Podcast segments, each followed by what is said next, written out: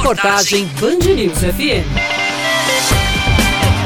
Com a energia elétrica na bandeira vermelha, é bom ir preparando o bolso para quando os novos valores da conta chegar. Porém, outras tecnologias podem ajudar o consumidor a pagar menos. A energia solar é bem conhecida, mas ainda é pouco usada nas casas. Um dos motivos, segundo o professor do Senai Isaac Amorim, é o valor do investimento inicial para instalar os equipamentos. Valores iniciais para casas de baixo consumo, em torno de 8 a 10 mil reais. Tem um investimento inicial, né, que é totalmente equivalente ao seu consumo energético. Né? Quanto mais você consome, maior vai ser o seu investimento. Mas você consegue diluir esse investimento durante os meses, né, ali com valores compatíveis com o seu consumo energético atual. Então você consegue ter essa diluição e em 3 a 5 anos você consegue pagar todo esse retorno na maioria dos casos. Mesmo com as placas solares, o consumidor ainda vai pagar a conta convencional de energia elétrica, no entanto, com um preço reduzido. Continua pagando um valor que é conhecido custo de disponibilidade da rede elétrica.